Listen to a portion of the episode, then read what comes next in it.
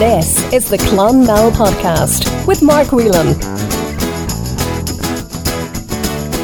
Hiya, it's Mark here, and welcome to episode 34 of the Clonmel Podcast for this Friday, the 23rd of April.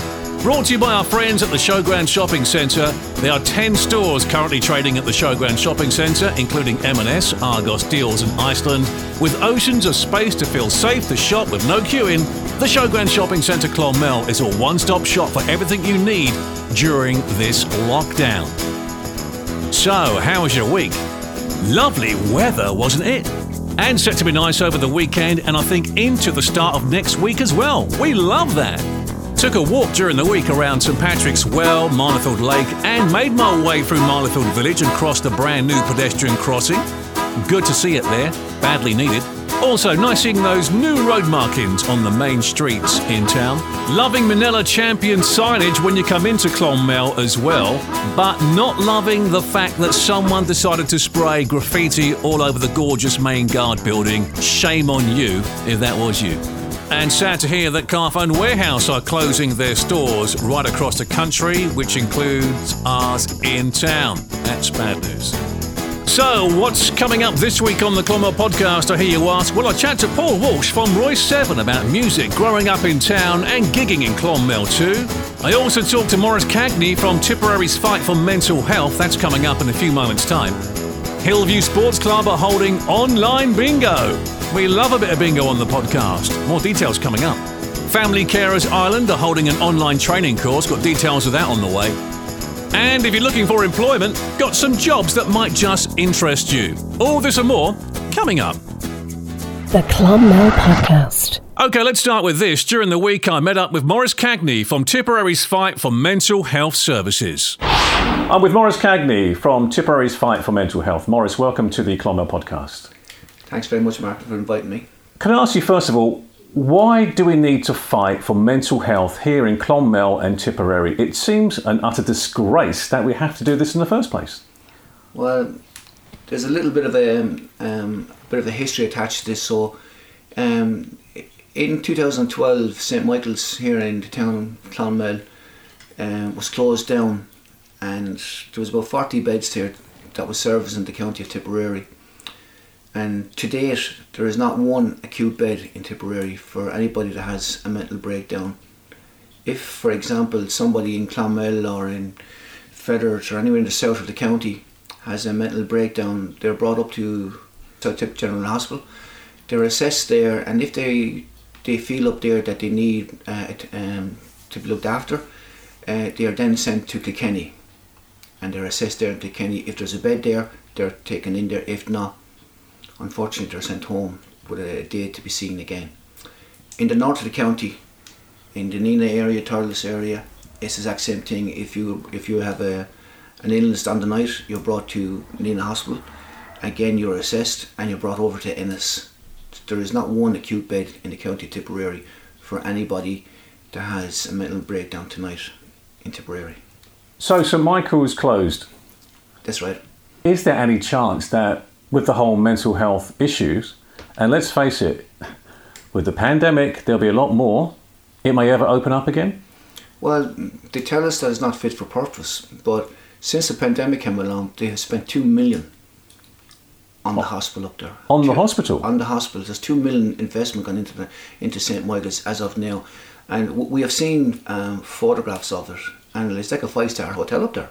So I'd like to know what they're going to do with it when this pandemic is over. I mean, they spent two million, so why not put twenty beds in there for mental for mental health? But what's it being used for now then? Well, it's, it's they say it's been used for co- for COVID, but before COVID came along, there was people using it for, you know, for methadone and for other other illnesses, but uh, in a small capacity. But since we were told from we were told from day one that there was no money, there was St Michael's was not fit for purpose. But as I said to you, like since the pandemic came along, two million was found out somewhere, and the hospitals have been done up, and it's the question we'd like to ask now is what's going to become of that now? What can be done with that? We're asking, can 20 beds be put in there for mental health? And what have local councillors got to say about the situation regarding mental health in Clonmel and Tipperary? Well, I think Are they helping?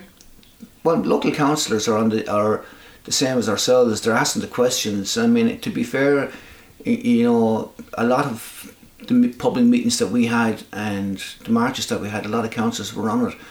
Um, we addressed the county council here in Tipperary, uh, not so long ago, and you know, I I feel as though that we're not pulling together. That if we all pull together, if if everybody was going in the same direction, then no matter what political background you come from, you know, it, this should be the Tipperary jersey should be on everybody here Yeah. now to to achieve what we're trying to achieve here. I mean, we have we have members of the government, let it be councillors or TDs or senators here in this county, and I, I just feel as though that we should be pushing it together, all of us. You know, all of us should be pushing together to achieve what we're trying to achieve here, i- to get acute beds in the, in the county Tipperary for our vulnerable and our sick. I gather you've approached the HSE. What have they got to say? Well, you know, we, we, we, we approached them, but to be fair about it, like they don't, they haven't really spoken that much to us. But they have spoken spoken to other member, other groups that we're involved with, with like Seamus Healy and Matty McGrath, and they've spoken to them. Uh, but as of yet, nothing, nothing has materialised. And I go back to the point, you know, they said St Michael's wasn't fit for purpose. Said St Michael's the building was falling down, but yet we know that that building, two million was put into it, and we'd like to know what what is going to become of that now. Do you know what can be done with that building now? Well, it makes perfect sense to go back to the way it was, doesn't it? Well, to me it does, and to me, like if, if you spend two million on a building, like it can't be too far away from being fit for purpose. Mm. Do you know? And we're not saying put forty beds in it, but what we are saying is, can you not put ten beds in there or twenty beds in there? and Let's make a start. Do you know? It's, it's, it's a shame to think that of a population of 166,000 people, there's not one acute bed in the county for them. I'm If any- shocked to hear that. if anybody gets say, well, that's a fact. You know, that's a fact, and you know we can, you know, we can say like you know only for the um, the charity organisations that are out there that do fantastic work, like like the Seesaw, the like the River Rescue Patrol, uh, Taylor House. On, only for them, God knows what the situation would be like. So, like I'm calling on, on all TDs and, and all councillors here in Tipperary, as I said, to put the Tipperary jersey on you here, and let's all move in the one direction. We're only looking for what's right. We're not looking for anything that's you know out of the ordinary. We're only looking for to help people here. We, we're not advocating that people should be in hospital. We never have and never will. But what we are saying is that it's the best place for some people is to be in hospital for them and for their families. But unfortunately, in Tipperary, we don't have that. What can people do to help? People who are listening to this podcast right now and hearing yourself, can they do anything to help? Well, I would ask anybody that's listening to this broadcast now is to, um, if they can contact their local councillor, senator, TD, emphasise how important it is to have acute beds here in Tipperary, to keep getting on to them, send emails, send phone calls, send text messages. Uh, we have we have stickers, Tipperary Fight for Mental Health stickers. We would ask people if you want them, just contact us. Put them on your car, put them on your shop windows, put them on your house windows. I think we have to up the ante here because it's not going to happen where the people start shouting for it. And you, you know, we can have all the um, all the talking we want and all the, the demonstrations that we want, but what we really need now is people power to start saying, look, enough is enough. We need to get beds into Clonmel, into Tipperary. Sorry. What I don't understand as well is that the people in authority, they must surely have had someone or known someone that has suffered at some stage with mental health. So, surely to God, you think they would also get on board and do something about it. Well, you, you imagine they would, and I mean, I gather there's a lot of red tape there. uh, some of the red tape the phone, if I was to go through, would be here for the next hour talking about. You know, we asked for just a waiting room above here in Clonmel. A waiting room. a waiting room separate to the main waiting room. So if somebody goes up into a hospital with a uh, with a mental health issue and they're, they're they're emotionally crying and very upset, and the last thing you want them to do is sitting down beside somebody who was in a fight downtown. No, you don't want that. We we want them in a room separate away from them, so as that you know they can relax, chill out, and try and get some help. But even to get that room is a battle. It's absolute battle to get that room. You know, I, I, I thought that when we had the public meeting in two, I think it was 2016, and uh, you know there were some horrible horror stories being told up there, and I said to myself, God, this is going to this meeting is going to change things. But five years later, nothing has changed. absolutely nothing. The only thing that's changed, which is probably for me, is that you know, St Michael's had been done up. You know, a year ago it wasn't done up, but Yeah. it is now. There is a building there. There is a building there, and I'd like to know is it fit for purpose? They're saying it's not, but what they put two million into it. So we have some. It's not as if we're asking them to build a, a new hospital somewhere. The It's hospital there. It's there. Hmm. Do you know? And there's a hospital in Cashel. It's there. Why can't we just the powers that be, the people that make these decisions, sit down and say, look, no more lives can be lost without the help of acute beds. That we, you know, have the beds there. That's all we're asking for. If people want to get in contact with you, how can they do so? Well, they can, they can, they can contact us through our, our Facebook page and Tipperary Fight for Mental Health and leave a message there, and we'll, we'll, we'll definitely get back on them straight away at, any time. Well, what I'd like to say as well, just, uh, you know, even though we're fighting for the for acute beds now, anyone's listening to this broadcast and they're not feeling in a good spot or not feeling feeling uh, okay, I'd ask them please just to reach out. There's loads of help out there. There's loads of charity organisations, Breeze, myself, anyone. If you're not feeling good, pick up the phone. There is people there at the end of the phone to help out. Okay, Maurice Cagney from Tipperary's Fight for Mental Health. Thank you so much. Thanks very much. Thank you. Thanks, Mark. Thank you, Maurice. Still to come, I speak to Paul Walsh from Royseven about growing up in Clonmel, his love of music, and, of course, Royseven. Now, let's talk food. If you like your KFC at the Poppy Fields, you'll be glad to know they are now doing delivery on Uber Eats. Also, we had the lads from Debunked last week on the Clonmel podcast, and the good news is the Bunker restaurant is now open for takeaway and they are also doing delivery. Check out the full menu on their website www.thebunkerrestaurant.ie. Fodder by Minella is serving coffee and delicious treats over the weekend from 11am to 4pm. And on Saturday, how about this? Ho, ho, ho. The weather being so nice, they are doing barbecue fillet steak baps with onion rings and sweet potato fries for 15 euros. That's between 1pm and 3pm tomorrow. Get more information on the Hotel Minella and Leisure Centre Facebook page. Sounds delicious. Now, Carrie's Gift Shop in O'Connell Street. Lovely old shop, been in town for many, many years, and I hope one day to have somebody from Carrie's on the Clonmel podcast. Well, they have lots of communion gifts, jewellery accessories, gloves, etc. in stock for when they reopen. Check out their Facebook page for more details. If you love Guineys, you'll be glad to know that their store in town will open on next Monday, the 26th of April. Store opening hours are from 9:30am to 5pm and due to government guidelines, they will not be selling ladies and men's fashions, but all other departments will be open. That's great news. Now, there are LGBT and Health South Tipperary support and chat groups available. LGB Adult Support Group, second Wednesday of the month from 7pm to 9pm. Transgender Adult Support Group, last Thursday of the month, 7pm to 9pm. Coffee and chat bi-weekly on Saturday, 11.30am to 12.30pm.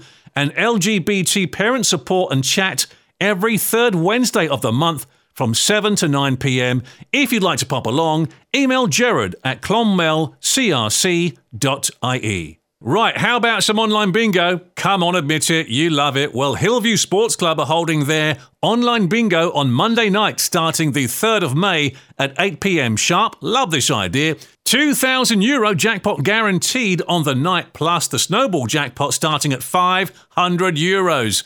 Get more details on the Hillview Sports Club Facebook page, and good luck to all. Family Carers Ireland are holding a Caring with Confidence online training course. This would really suit anyone who is a family carer caring for an older person. The free 12-week online course takes place every Thursday from 10:30 a.m. to 12:30 p.m. and starts on the 6th of May. More details on the Family Carers Clonmel Facebook page. Got another scam for you to be aware of. Once again, this old chestnut, where you'll receive a call from someone pretending to be from the Department of Social Protection saying your PPS number has been compromised. Of course, it has. Well, you are then asked to give them your PPS number and bank details. Please don't do this. It's a scam. Is it me, or is there a lot of those scams doing the rounds at the moment? I was down my parents' house in Father Matthew Terrace the other day. Phone rang. My mum said, Will you get the phone? So I did.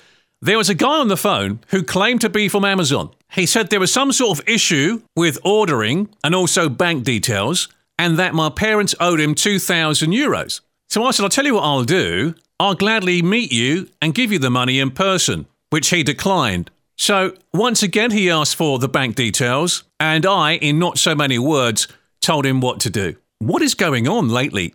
It's like every second phone call or email is some sort of scam. So please take care and don't hand over any bank details or PPS numbers or nothing to anybody. And remember, your bank will not ring you. They will not ring you looking for your bank details. If you're unsure, if it's one of those parcel scams, just contact the company direct. If it's the bank, you're not sure, contact the bank direct. And if, like this one, it's from the Department of Social Protection, contact them first. Just take care of yourselves and be aware. And we hope one day that the scammers will get their comeuppance, don't we? We really do. Now, jobs this week. Supermax out the Powerstown Road are looking for full time flexible staff. All you have to do is drop your CV into the store while ordering something nice or check out supermax.ie forward slash jobs forward slash restaurant hyphen staff. The Vodafone store in town is also hiring. Send your CV to recruitment at phonestore.ie. That's recruitment at phonestore.ie. The Junction Cafe in Parnell Street are also hiring full or part time positions available. You can drop in your cover letter and CV to the cafe or email it to junctioncafe18 at gmail.com. DV8 in town are looking for a part time sales assistant. Must be able to work midweek and weekends. Email your CV to clonmel at dv8fashion.com. That's clonmel at dv8fashion.com. And closing date is May the 4th. Aldi Supermarket in town are looking for a store assistant. It's a permanent position paying 12 euros and 30 cent an hour. Go to ie.indeed.com for more details there. And Hotel Minella are looking to recruit staff from restaurant to bar staff to reception. For more details, go to ie.indeed.com. Ah, right. Time to sit back with a cup of tea and a chocolate digestive as it's time for this week's interview, where I caught up with Clonmel's Paul Walsh from the band Royseven. The Clonmel Podcast.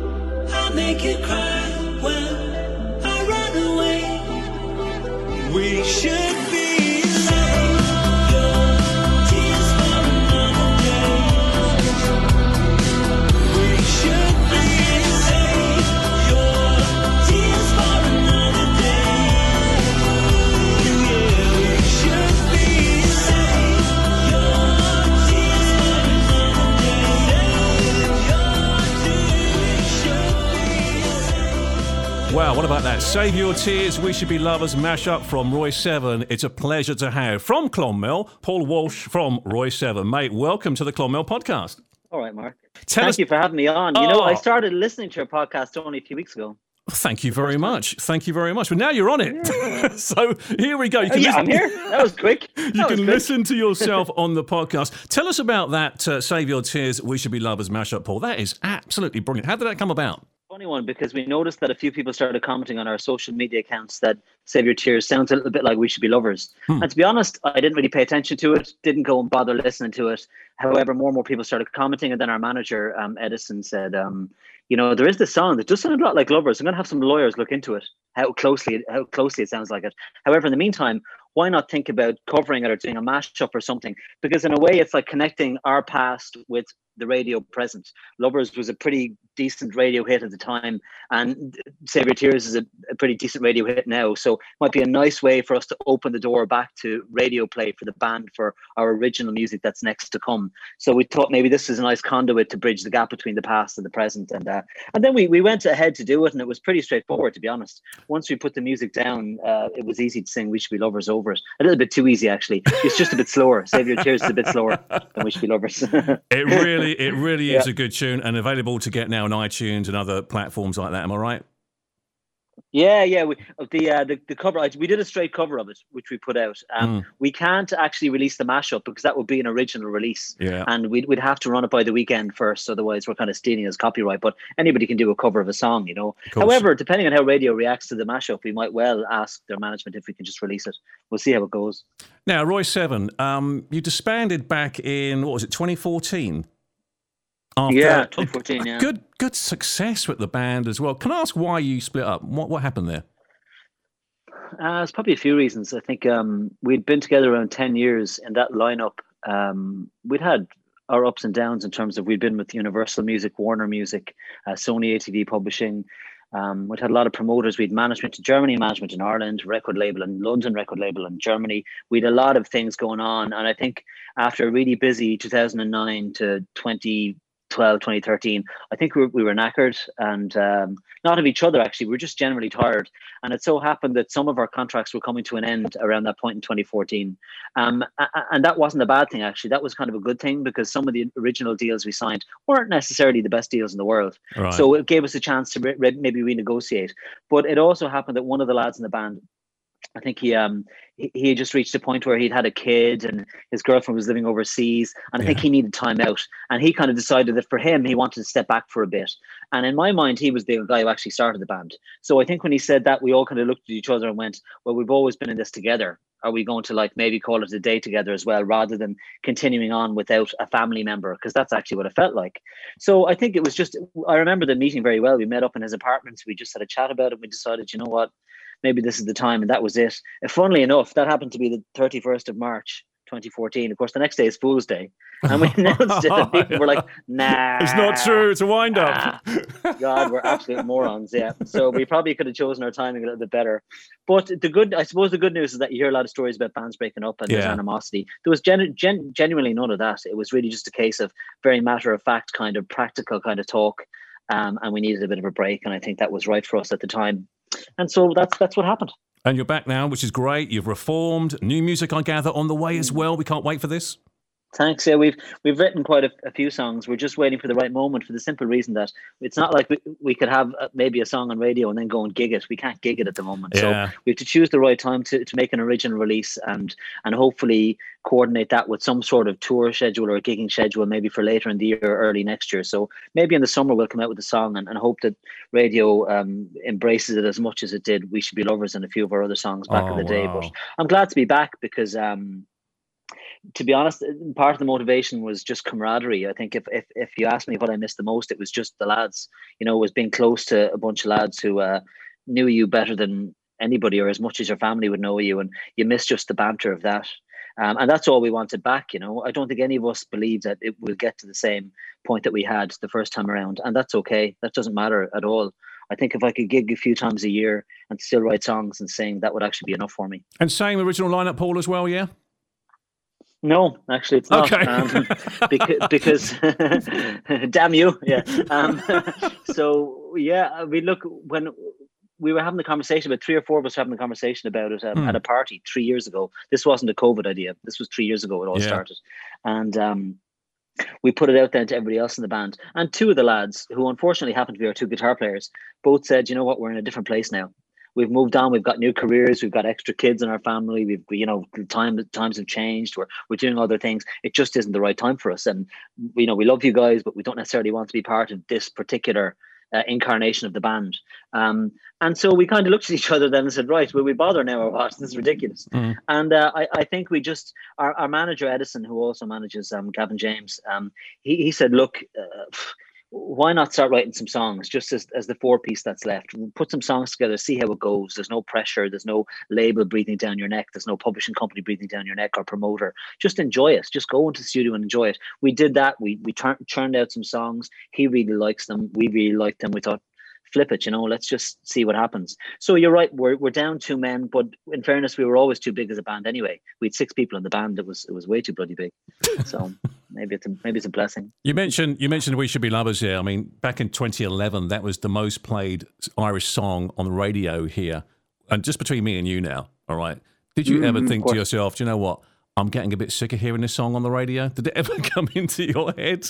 Uh, I I, only, I think I only heard it on the radio about three times over the course of that year. I just wasn't I wasn't tuning in. I wasn't Yeah. listening necessarily to the radio. You know, I mean, yes, in the car. I mean, maybe it's an awful admission, but I'm more of a talk radio fan. Yeah, I'm more yeah. likely to be listening to Radio One or News Talk or something like that. And and I wouldn't I'd be even though I love the other stations and I've good rapport with people who work there, and I worked for RTE for a long time, but I still feel that uh, I enjoy kind of talk radio a bit more. I don't necessarily like having music dictated to me. I'd rather put on my own playlist on Spotify or something. You know what I mean? Yeah. So I wasn't really listening to music uh, on the radio then, and so although other people were saying to me, "You're on the radio again and again," uh, I, I wasn't picking up on it as much. Occasionally, I was in the garage getting petrol or something. I'd hear the song, and that was a real buzz. But I, Yeah. di- I don't think I heard it as much as other people did. I'd like to ask you that as well. What was it like the first time you heard one of your songs on the radio? So you you just kind of released a couple of songs, maybe your first single. You heard it being played on the radio. Where were you? Can you remember? And how did that actually feel? Well, actually, if you think about it, I started off in music in, in a Clonmel band called Swerve. Mm. and we would have had like Tipp FM playing us, and Yeah. we were in there with um, Matt Dempsey and Niall Power at different points over the course of our, our kind of early band career, and uh, and we would have heard the, the music on the radio then. So I think that probably would have been my first occasion of hearing something uh, on the radio that belonged to us, and having that sense of, it, you know, oh my God, it's doable. You know, you can you can go from a shed to being on the radio. Uh, with a few steps in between, but you can you can make that happen. So I think when I think back to it, it's not "We Should Be Lovers" that resonates with me Yeah. as that first experience.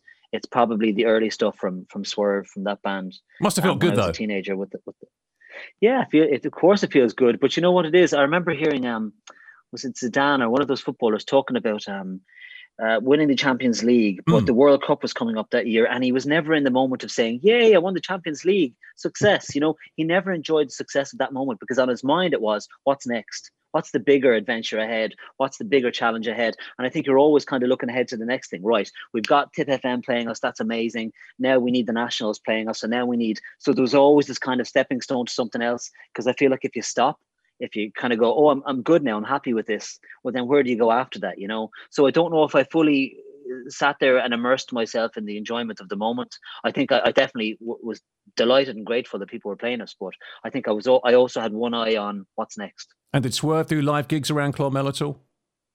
Jesus, yeah, we did. Sorry, yes, we did. yeah, we did. Yeah, we. Where'd you play?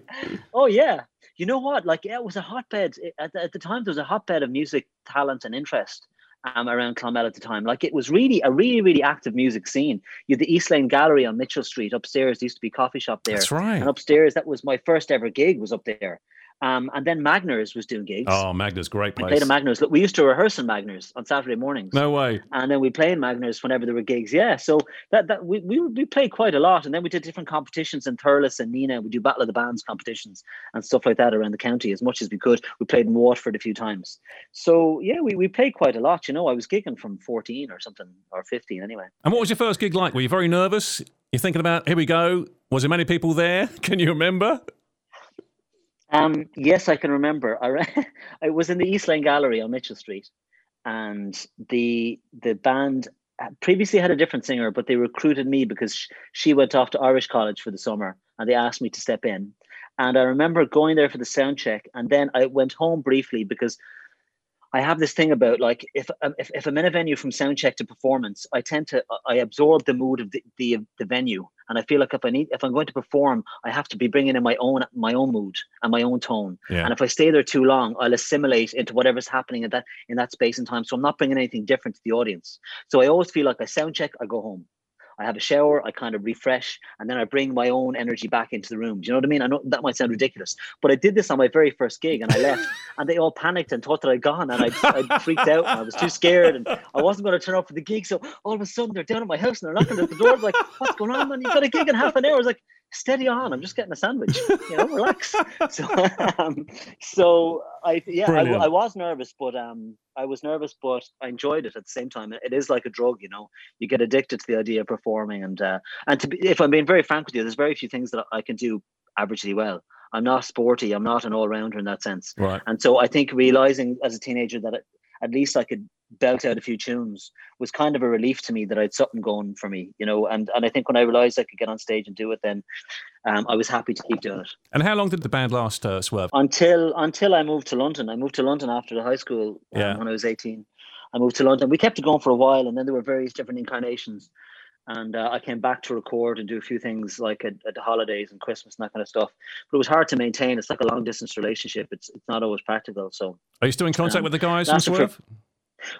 Well, the- yeah, I am. Yeah, and the funny thing is, with the bass player in in Swerve, Andrew Kennedy. Um, Andrew was one of the founding members of Royseven, uh, so he got me into Royseven. He's the one who wrote to me in London and said, "I'm in a band. Come back and join us." And I was like, "Yeah, okay."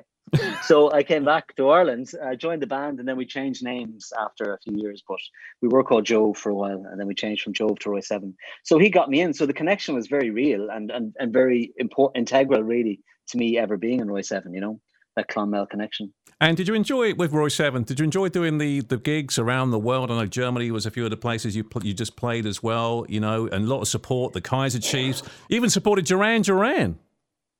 Yeah, that was in the Three Arena, and the yeah, Kaiser Chiefs OneRepublic. We went on tour with OneRepublic. Our first tour was with Bryan Adams around Germany, Austria, and Switzerland.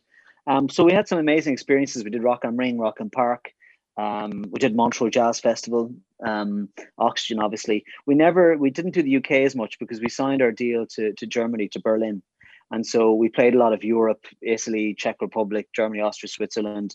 Um, went to, other Asian countries as well, but we, we never kind of made it as far as uh, as America or Japan or anywhere like that. Did you get to Um, meet Bryan Adams? Yeah, of course. But yeah, you know what? I, Yeah. I was saying I had an interview the other day, and I was talking about this, and I said there could, there could not have been a better person to meet at the start of your career, because here was somebody who has accomplished so much, was uh, is is such a kind of figurehead for music in terms of his the songs that he's created and written and the hits that he's had. Right, he could not have been nicer, and I learned very quickly then that actually uh, the people who are at the top are the nice people, and that sometimes it's us who are grappling to get to the top who can be less than nice. And it was a really great learning curve for, for me to learn that I don't have to be difficult or I don't have to be, you know, a diva. I can you can still be yourself. You can still be a decent person, get your job done because it's only a job and be nice to people. And actually he came back to us after every single support gig, uh, every single night he came into our dressing room and said, "Thank you. Great work." And at the end of the tour, he invited us to come to Scandinavia with him to continue the tour because he liked us. He kicked off the previous band that was supporting him Yeah. and uh, and we were we were brought in brought on board, but uh, our record company said no because they had no plans to Oh, release us in Scandinavia, no and that tour cost fifteen thousand euros to us. No In way. other words, for the hotels, uh, travel, uh, backline hire, all that kind of stuff, that was fifteen grand in ten days. So they, they just weren't willing to stump up another 15, 20 grand if we weren't if we weren't going to release in Scandinavia at the time, which wasn't the plan. I'm really glad to have had our first tour with Bryan Adams because he was uh, the perfect role model for how somebody should behave in the music industry. You know, we hear loads of stories going back to the 60s or 70s about divas and Yeah. televisions going out windows and people wanting blue M&Ms or whatever color Yes, M&Ms. the And the reality is, yeah, the writers, yeah. And the reality is that's all crap. You know, people people want to work with others who treat them with respect and are decent and are nice and and friendly and helpful and who are are, are, are generous to a fault. Do you know what I mean? So I think that was a really great learning curve for all of us, and uh, it kind of set us on our path to just thinking, right, let's focus on our own job and treat everybody with respect, and it doesn't matter what they're doing, as long as you know, as long as they're with us, well, then they're our friends. You know that kind of way. So I gather then Royseven had no riders. we did, but it was the most pathetic rider you've ever heard of. It's like we'd like we'd like tea and milk and some Couple of fruit and some biscuits. towels, please, because we sweat profusely on stage. So yeah. no, the, no, it's funny because word word got out that I, I only drink Southern Comfort. I don't I don't really drink anything else. If I drink at all, and I don't drink much, I don't Right. drink Southern Comfort. And so when we were doing like summer tours, um, we do uh, whatever festivals or local festivals or whatever. Um, they'd, they'd always add Southern Comfort to the rider, or or maybe our manager asked them to do that. So by the end of a given summer, man, I would have like 14, 15, 16 bottles of Southern Comfort just hanging around in the house. It was absolutely ridiculous. And I'm sure I still have some of them because I definitely didn't get through them. Oh, Um, But that was quite an interesting little rider edition. Now, tell us about yourself as well. You grew up in town. Whereabouts did you grow up? I grew up between uh, Gert Malone and Parnell Street. My parents were separated, so I kind of worked between both homes. And uh, uh, then went to the high school, went to St. Peter's and Paul's, and then the high school. How were your days at school? Did you enjoy school? Was it like, oh, I can't wait Uh, to, I can't wait to leave? I, I, I don't know. no, actually, I, I I don't know if this is a very sad admission, but I think they were possibly some of the happiest days of my life. You know, I I wasn't great in school, um, but I laughed a lot in school. I remember laughing a hell of a lot in school. And uh, I, I really enjoyed it. And um, I've been back to St. Peter's and Paul's since um, when the band was kind of going. And uh, I've been back to the high school as well, actually. Sorry, the whole band went to the high school as well a few years back. And no, I really enjoyed it. And it's funny because after Royseven, I went back to college and did a master's in education. Mm. And now I'm a teacher. So that's my day job now. I'm an assistant principal in a secondary school. So, um, and I think part of the reason for that is because I did have such a, a pleasant experience in school and I enjoyed it so much that uh, I, I, it was somewhere that I was happy to kind of rest my hat, if you like. And uh, I'm glad doing that now. And who were some of your teachers back then? Can you name some of them? Um, yeah, uh, Mr. Shanahan, I believe, uh, is has left the high school recently. Mr. Power, uh, of course, Mr. Shea Bannon was there as the principal at the time. Um, Michael O'Donoghue, who I know also from St Mary's Choral Society, he would have been my English teacher and geography teacher, I think, for a while as well. Um, so they're yeah, they're the ones that kind of jump out. I apologize to any who are listening who I didn't name check, but I, I have no kind of negative recollections of, of any of them really. You know, I think they're all they're all really decent people who I was um happy to kind of be in the class with. Um, but I think people like Michael Michael O'Donoghue um, were kind of instrumental because of that music link as well and the drama link because I spent time in the in St Mary's Choral Society and I heard your podcast about uh, Ah, yes. White Memorial Theatre and St Mary's um, Choral Society, which was really interesting and I was delighted to uh, to listen into that. But it gave me memories of kind of being on stage there and and what an amazing theatre it is too. It is amazing theatre, and we know that they have the raffle going on right now uh, with funds going to. I know there's only a few tickets left. There Did is. you buy one? I did. I did get Ooh, one. I should buy one. You should buy. I think there's only about ten left, Paul. To be quite honest, but you I'll know what? email. I, I saw the email address on the Instagram Yeah. post. So everyone just drop me a quick line.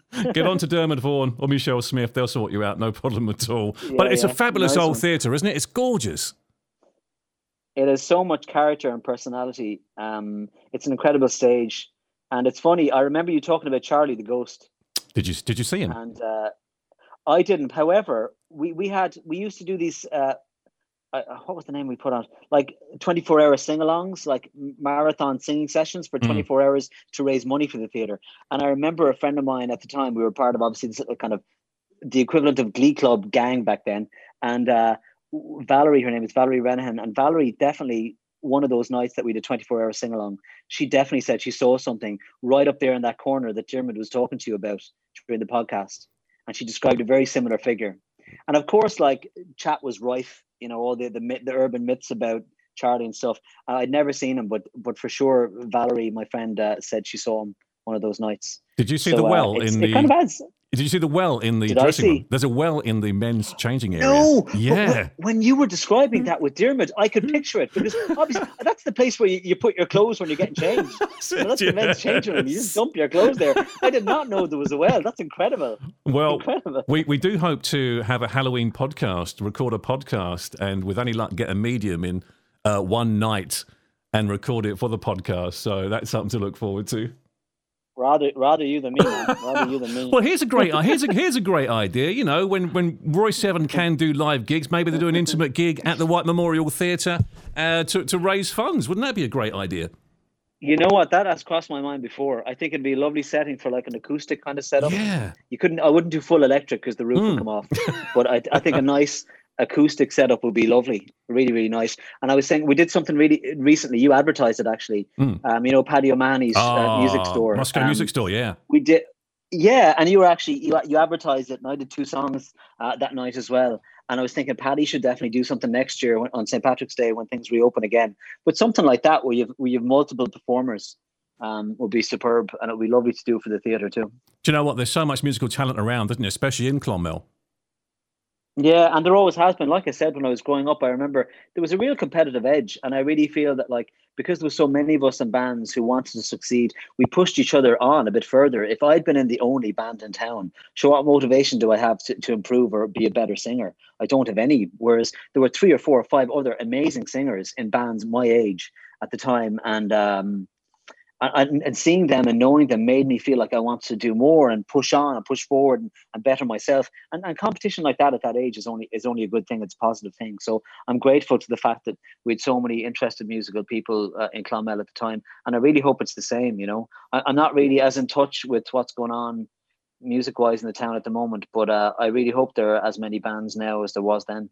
And do you come from a musical family as well? Yeah, uh, my dad was a musician. Yeah, he was a musician. He would have been the kind of the um, the show band era. He would have played with uh, Mick Dell and Earl Gill, and that kind of that kind of ilk. And my mum in her youth was a, a ballet dancer. Uh, in, in- Wow. In, London, Uh, she was trained in London and then moved back to Ireland. So she was a great dancer. So and a lot of my siblings would have been a Banna Chluain Meala as well. I didn't join because I was being the rebel. You know, I'm too cool for that. Unfortunately, I should have because a lot of my friends were from Banna Chluain Meala, and I probably would have. I'd be better musically had I joined it because I, you know, I never learned to read sheet music. I would have had to learn in Banna Chluain Meala. So it is one of my regrets of childhood that I didn't. I didn't join Banna Chluain Meala. A lot of my friends were in it, but um, music certainly was in my family, and uh, it is definitely a musical background that I come from. Or taken up ballet, Paul? Or I could try. I could try. Yeah. Uh, Followed your I- mother? I, think it might be too late for me to do that now. so, yeah, just a bit late. You also did a lot of TV presenting over the last couple of years too. Did you enjoy that?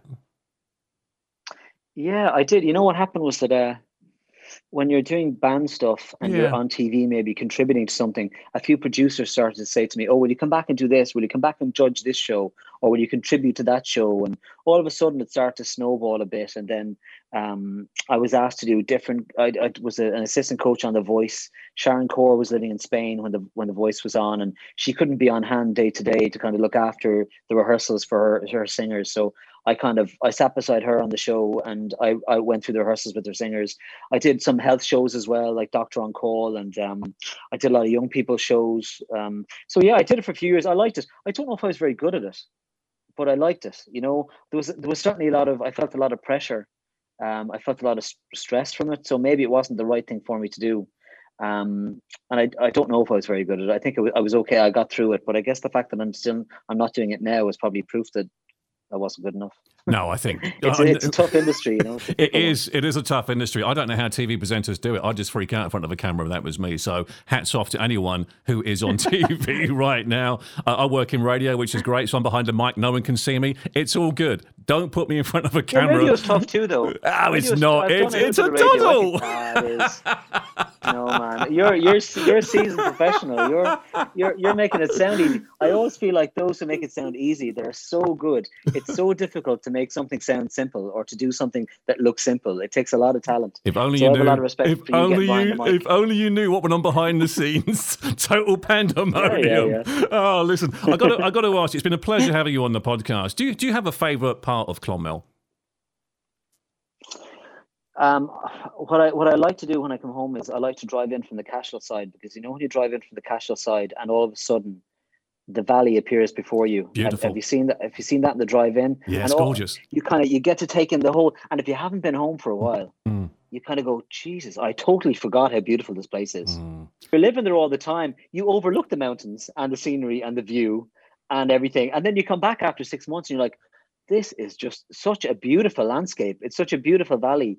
Um, in, in terms of like when, when we got into town, you, you know, you, you mentioned this earlier on, and I thought when we were kids, we used to walk in circles, like not not the snooker hall, but we used to literally walk around in circles, um, just to like spot who was around and who's out, and you know, on the pull or whatever. And uh, there was, you know, we just used to walk around in circles and circles around the town. So there's no kind of one uh, designated area because the, you know, I think we we made the town our own little playground. Were you around when the O'Connell Mall was here? The O'Connell Mall. Yeah. Yeah, of course. That's what I'm saying. That, would've that was of the our- place. that Everyone, part of the yeah, route. that was it. Everyone went through the O'Connell Mall to see who was around. exactly. And then he kept doing the bloody round. We spent all Saturday afternoon walking in bloody circles. Ridiculous. Ridiculous. Hail, rain, or shine. There we were. I should have Listen, held on to my bell bottoms. They're coming back into fashion. Hey, they are coming back, mate. Don't forget that. Um, it's, it's, it's lovely talking to you. Paul Walsh, Royseven.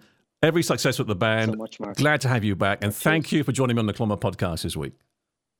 Thanks for taking an interest. Take care. See you. The Clonmel Podcast. Now, coming next week, it's our brand new Clonmel podcast feature where I speak to people from the town who moved away. When I come out of college with my degree, my hot degree in my hand, delighted with myself. I couldn't get a job for love nor money. So I sat around for a year trying to get work, uh, and then we we came to uh, Australia. In it was May 2011. Struth. That's Tommy Fogarty, now living in the Gold Coast in Australia. And that's a bad attempt at an Aussie accent. I do apologise. There we have it, episode 34 of the Clonmel podcast done and dusted. Until next week, stay safe and look after one another. Enjoy the lovely weather over the weekend as well.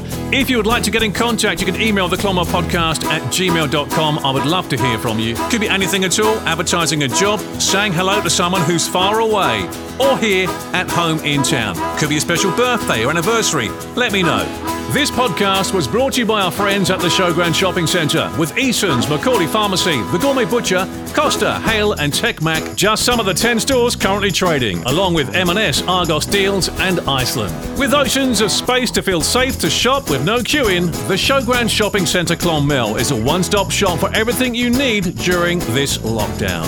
Thank you for listening and I'll talk to you next week. Bye-bye. You've been listening to the Clonmel podcast with Mark Whelan, produced by West 10 Audio Productions. Your town, your podcast.